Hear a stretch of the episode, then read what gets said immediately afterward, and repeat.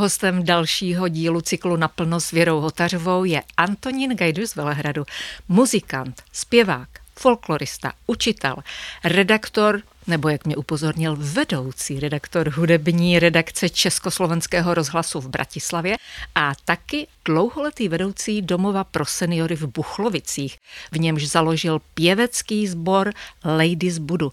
Na jeho poslední profesní etapě jsem se s ním často pracovně setkávala, tak proto si teď můžu dovolit říct ahoj Toníku. Ahoj. Jsem ráda, že jsi přijal mé pozvání do naplno. Máš se dobře? No, já bych řekl, jak to říká moje manželka, eh, jsem zdrav, mám se dobře, KUPZ. Co to je KUPZ? Kromě hlavy úplně zdravý. Ale tak to jsem ještě neslyšela, to si musím opravdu zapamatovat. Ten tvůj profesní život byl skutečně bohatý, ale byly v něm takové obory, které si myslím, že se dají dělat celý život. V čem dál pokračuješ? Tak samozřejmě v té muzice, v tom zpívání.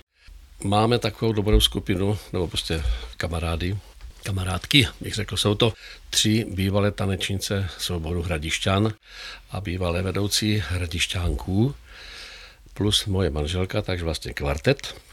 A máme spolu takové různé akce, jako že chodíme zpívat známým. Natočili jsme i video.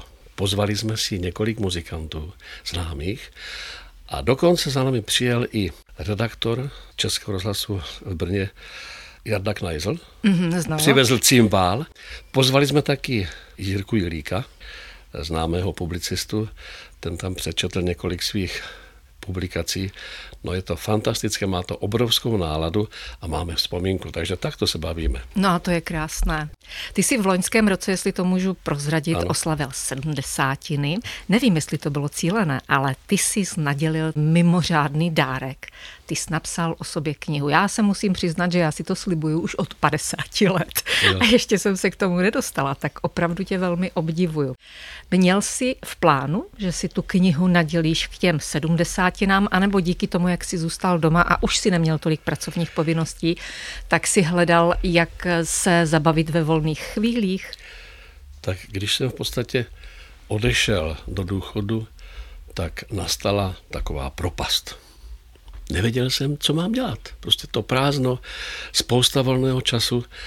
A já jsem před několika lety dostal jako dárek od mého kamaráda z rozhlasu, od režiséra Štefana Vimera, knižku, kterou on taky tak pojal. Tak jsem si řekl, proč ne já, když on taky. Sedl jsem za počítač a vzal jsem to z gruntu od svých čtyř let až mm-hmm. po mhm. současnost. Takže v podstatě jsem tam se snažil zachytit takové, bych řekl, situace, na které jsem si tehdy, je to unikátní, že jsem si vůbec vzpomněl, spousta lidí říká, ty jsi vzpomněl, no tak vzpomněl jsem si samozřejmě. No a tak eh, prostě knižka byla napsána za tři měsíce.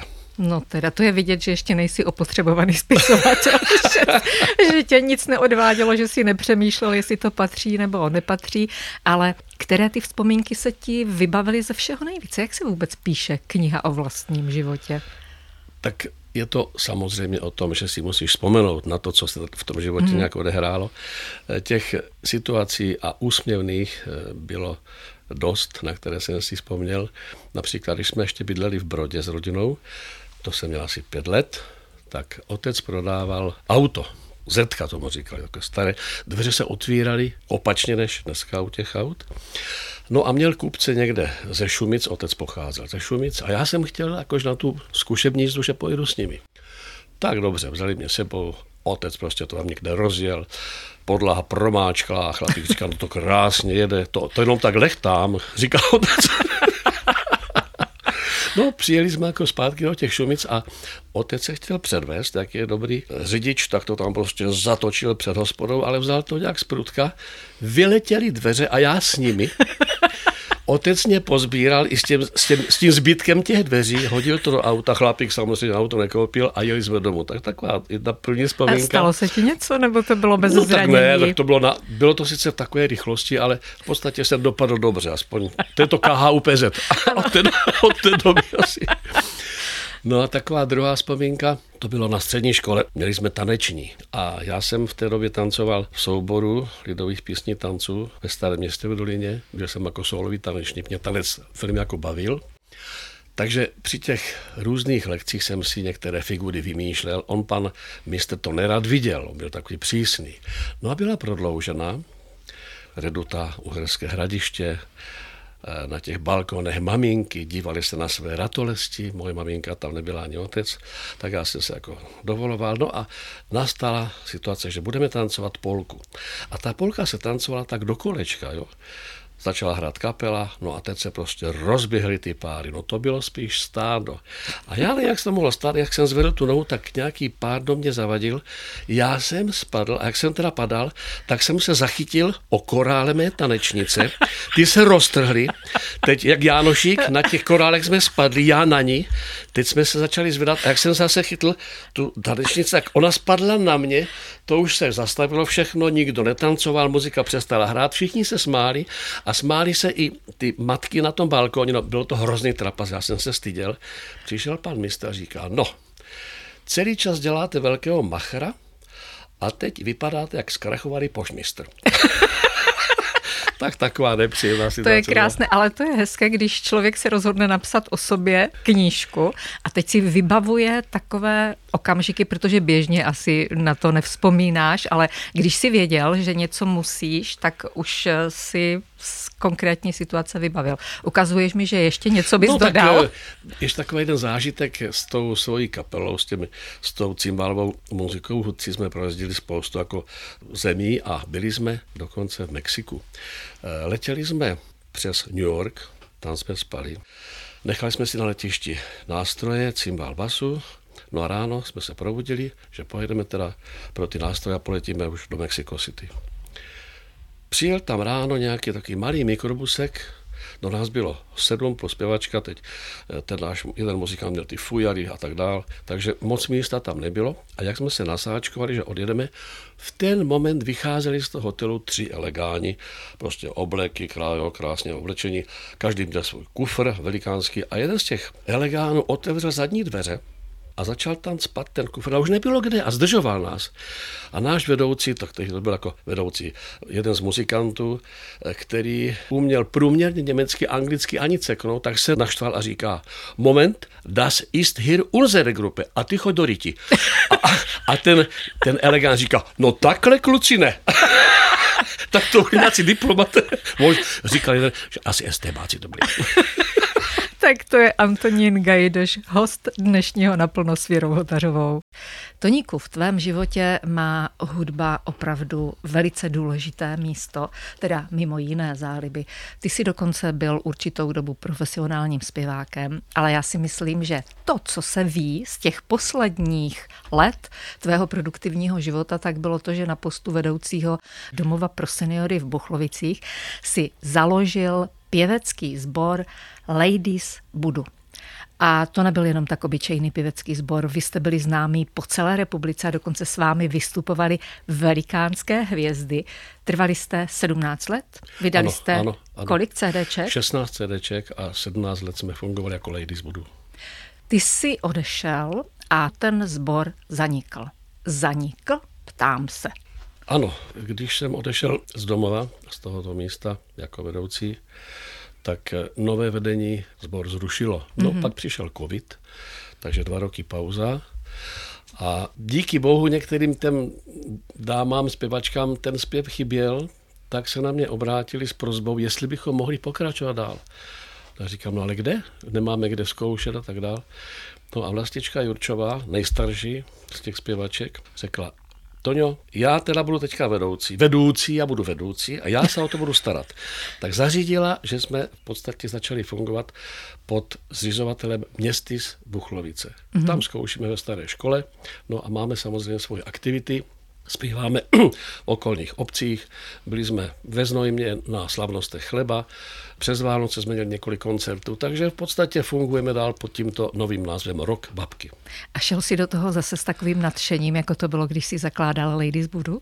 No, ono v podstatě po tom covidu to bylo takové všechno rozpačité. Ten rozjezd nebyl až takový spontánní, jako když to bylo v těch Buchlovicích před těmi 17 lety, ale už se to, jako bych řekl, zase nastartovalo a je to fajn. A kolik vás je? No jenom ti nejlep, ty nejlepší, je jich osm. No ale to už je hezké těleso. Jo, jo, jo. To už. A tým určitě ještě také zpíváš, co by ano, bývalý ano, ano. zpěvá. Doprovázíš je na klávesi? No my teďka zpíváme na half playback. Co jsme nahávali ty CVčka, tak máme podklady, takže zpíváme na half playback. Připomeň ještě, co je half playback, kdyby náhodou někdo tak se ještě nesetkal s tímto pojmem. Muzika, na kterou jsme zpívali, tak ta už je vlastně zachovaná, tak v podstatě ten orchestr, který nás doprovázel, tak ten nás doprovází ale z pásku. Já jsem tak rychle přešla eh, těch 17 let toho sboru a neuvědomila jsem si, že bych tě mohla nechat vyprávět aspoň chvilku o tom, nějaký zážitek z toho, když jste měli velký úspěch Ladies Budu. No my jsme začínali tak nějak od nuly, že prostě mm-hmm. 40 zpěváků zpočátku, že? Chlapi, to je ale dost. Ženské, chlapi. No a oni chtěli zpívat lidovky a říkám, vážení, tak to zpívá, kde, neříkám kde kdo, ale to už také otřelé. Pojďme třeba do populární hudby. No to ne, to ne, tak ale můžeme jít třeba repertoár Simonová chladil. To už se jim zalíbilo. Mm-hmm tak jsme začali s těmito písničkami. Postupně se ten sbor začínal tak eh, vytrácet, řídnul, někteří zpěváci se zamilovali, odstěhovali se z důchodáku, odešli pryč, někteří prostě už mezi námi nebyli. A tak se to redukovalo, až teda vznikl ten ansámbl jako pod názvem Ladies Budu. No my jsme zpívali na různých akcích, takových prostě slavnostech. Zpívali jsme několikrát v Městském divadle v Brně, Byly to vánoční akce, spolu s námi koncertovala Lucie Bílá, Drupy, tak prostě měli jsme tu šanci. Skutečně drupy, skutečný Dru, drupy. Skutečný drupy, i no, když no, už, mu, nechci ho pomlouvat, ale už to nebyl ten drupy, co kdysi, ale prostě byl, máme s ním dokonce i fotku, Vašo Pátejle s námi hmm. jo, účinkoval. No a myslím si, že takový vrchol toho bylo, když jsme vystupovali v Senátu České republiky, hmm. kde jsme byli oceněni, já jsem tam, nevím, jestli se mohu, můžu jako pochválit. No určitě. Kde jsem získal ocenění osobnost roku České republiky v sociálních oblasti, takže tam jsme ano. zpívali s tím naším sborem taky. A vůbec domov pro seniory v Buchlovicích pod tvým vedení získal těch ocenění víc? Ano, získali jsme několikrát ocenění, bylo to asi dvakrát třetí místo v rámci celé České republiky. No takových těch pochválných, dokonce něko, hmm. něko, několik jednotlivců získalo taky nějaké ty ocenění, takže jako jo, bylo to fajn. Jak se dělá vůbec sbor, aby člověk nebo aby to těleso neskončilo dřív, než začne? Tak v každém případě to musí být skupina nadšenců pro ten zpěv. Pak musí respektovat toho vedoucího nebo sbormistra. Není to o tom, že já chci to, ten chce to, prostě musí to mít jeden rukopis. No a pak otázka, jaký si zvolí repertoár, no a ta výdrž, hlavně prostě mm. vydržať, jak my říkáme, vydržať. Ano, to je důležité. Ještě když dovolíš, tak já udělám na závěr takovou vsuvku tohoto povídání o sboru a to, že vy jste pěstovali v uvozovkách muziku i doma s dětmi, s manželkou. A jak jsem se dočetla v té knize, ale to mě fakt překvapilo, vy jste se zúčastnili soutěže Spívá celá rodina a vy jste ji vyhráli. No to no, muselo být něco. to, to byla celostátní televizní soutěž ano. Zpěva celá rodina. Byli jsme taky pozváni, až do toho finále jsme se probojovali. Mm. No a měli jsme to štěstí, že jsme skutečně jako se stali vítězi. No zpíval tam Honzik, ten byl v tom čase jako hvězda muzikálů v Praze, zpíval v muzikálech. Dcera ta hrála taky na housle jako syn, takže ta taky pěkně zpívá. Manželka jako mhm. zpěvačka, tanečnice Hradišťanu. No a já tehdy ještě profesionální zpěvák. Tak jsme jako dali dokopy nějaké vánoční písničky a podařilo se. No, tak to ještě dodatečně teda moc gratuluji. Děkuji. Antonín Gajdoš, host naplno s Věrou Hotařovou. Hudba, zpěv, tanec, to je tvým celoživotním koníčkem, ale taky jsem naznačila, že mimo jiné, co je to mimo jiné? Tak v tomto věku je třeba i na sebe trochu dbát, takže se eh, věnuju sportu. Mám doma posilovnu, vedlení saunu, takže když posiluju, mm. tak si tam prostě... No dám... je to na tobě vidět. No, no. Tělo samý sval. no, to bývalo, to bývalo. Eh, jezdím na kole, eh, manželka mě koupila k výročí 60. koloběžku, tak na to jezdím méně, protože eh, byl jsem překvapený, jaký je rozdíl mezi kolem a koloběžkou. Stát na jedné noze a hmm. odrážet se, tak za chvilku je křeč a tak to střídám, takže spíš dávám mm. přednost tomu kolu, ale ta koloběžka je taky dobrá. Takže snažím se prostě jako nějakým způsobem na sobě pracovat. Teď mám víc času, takže se věnuji práci doma, na zahradě, máme rodinný dům, takže jsi takový hospodář, No jo? to musím, musím, protože my jsme na ten velký dům sami dva, přece jenom ta 70, jednička už dneska zazvonila, takže už tak opatrně. Přednedávnem jsem s mým kamarádem a bývalým spolupracovníkem z domova koupil celou kladovku dřeva a teď mm-hmm. prostě řežeme, štípáme dříví, takže mám se čím bavit. U toho nějaká slivovička nebo něco? Ne, no, na zahřátí to je, je trošku, občas, je třeba, no. teď byly špatné jako No, časy, no. takže pršelo a ochladilo se, tak jsme to museli nějak prokládat, abychom hmm. prostě nezmrzli. Víš, co je zajímavé? Nevím, jestli si to uvědomuješ, ale ty, ať zralý, byť velmi aktivní muž, si ještě pořád dítě. Protože ty máš maminku. Mám, ano, ano, ano. Kolik ano. je mamince let? 93. No páni, a jaká je, v jaké kondici? Udržuje se nějak? Ona dělala celý život jogu, takže prostě je, má toto založení. No a nechtěla bydlet u nás na stáří, rozhodla se, že bude v domově pro seniory v Buchlovicích a tam denně chodí do tělocvičny a cvičí. Mm-hmm. Nedávno si mě stěžoval, říká, Toničku, představ si, já už nevím, kdy mám chodit do té tělocvičny, protože když tam přijdu, tak jeden z těch mužů mě vždycky bere činky. Takže jsou ona to- posiluje Posil-. No, no. Ceda, tak to je krásné. A to je po operaci obou krčků, takže je mm-hmm. velice šikovná, opravdu. Ale to zase klobouk dolů před ní, že nesložila ruce do klína a pořád se snaží nějak se udržovat v kondici. Jo, a to je taky obdivuju, ano. No, teď jsem se tě na něco chtěla zeptat, úplně jsem na to zapomněla. Taky se dostáváš do takových situací? No samozřejmě, já třeba máme společnost, já něco vyprávím a teď mě napadne myšlenka, odbočím z té hlavní myšlenky, rozpovídám se a chci se vrátit zpátky a, a, a, a nic. Ale mám velké štěstí, protože když je se mnou moje žena Maruška, tak ta mě hned naviguje a ona řekne, a chtěl si říct, a pokračuju dál. Takže jo, stává se mě to To samozřejmě. je hezké, že máš vedle sebe takového koordinátora, Ano. který ti nedovolí unikat. To unikání z tématu, to je pro nás zralé, si myslím úplně běžné, protože toho chceme říct hodně. Ale zapomínám, zapomínám jména, prostě vidím toho mm-hmm. člověka před sebou, ale to je zajímavé, že třeba v noci, když se probudím, okamžitě všechno vím. Já když jsem třeba psával scénáře jo, pro mm-hmm. sbor, anebo když jsme mývali tady akce na Zlínsku, no ve Zlíně, barvy života, když jsem psával scénáře, já jsem se v noci probudil, nějaká myšlenka, já jsem rychle utíkal do kuchyně a zapsal jsem si to, protože mm-hmm. ráno bych to nevěděl. Ano, to já dělávám taky To běžně. je šílené. Někdy se stane, že člověk se dostane do okamžiku, kdy na něho přijdou chmury, nějaký splín. Já si myslím, že to není jenom v případě nás zralých, ale že to zažívají jak děti, tak mladá generace. Máš nějaký recept, jak se s tím dá bojovat? Eh, Nevím, jestli je to recept, ale eh, když se mě taková situace naskytne, tak zajdu na Velehradě do jednoho nejmenovaného sklípku, koupím si vínko, mm-hmm. zbývá to Rulanda šedá, přijdu domů, sednu do křesla a vychutnávám tu slast a samozřejmě vzpomínám na příjemné věci. A pak se to nějak prostě uklidní a už je to fajn. No a kdybys neměl možnost si jít na to dobré vínko, tak jak to budeš dělat? Tak Třeba op- zacvičíš si, nebo něco přečteš, nebo jdeš na procházku, nebo jak se tak asi bych to, mož- možná bych to řešil tím sportem mm-hmm. nebo to procházkou. Ale toto je takové příjemné s tím vínem. To si umím představit. Já se mých hostů ještě ptávám, jestli se během svého života řídili nebo ještě dokonce řídí nějakým moudrem, anebo jestli zdědili nějaké zvyky po svých rodičích. Jak je to s tebou? Tak můj otec byl voják. A jejda, to byla přísná výchova, něco jako v Peliškách. Plukovník Československa do armády, takže já jsem byl vychovávám, bych řekl, v takovém drillu.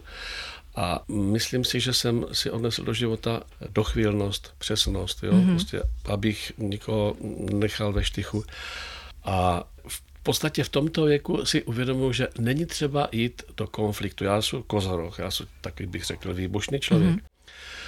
A jeden můj bývalý kolega, už dneska je to pár letech, 94 let, bývalý šéf-redaktor v Bratislavě, můj nadřízený Pavel Zelenaj, mě říká, Tony, nikdy nechoď s někým do stretu. Nechaj ho, nech zúri, v patričný moment otvoríš dvere, on vypadne sám. Takže teďka se řídím tímto. Říká Antonín Gajdoš, host dnešního naplno s Věrou Hotařovou. Toničku, já ti moc děkuji, že jsi přijel a že si nás tak pobavil. Já děkuji za pozvání a zdravím všechny posluchače Českého rozhlasu Zlín. Krásné dny i vám, přátelé, přeje Věra Hotařová a nezapomeňte, žít naplno neznamená být všude a u všeho. Důležité je nesložit ruce do klína a pořád něco dělat.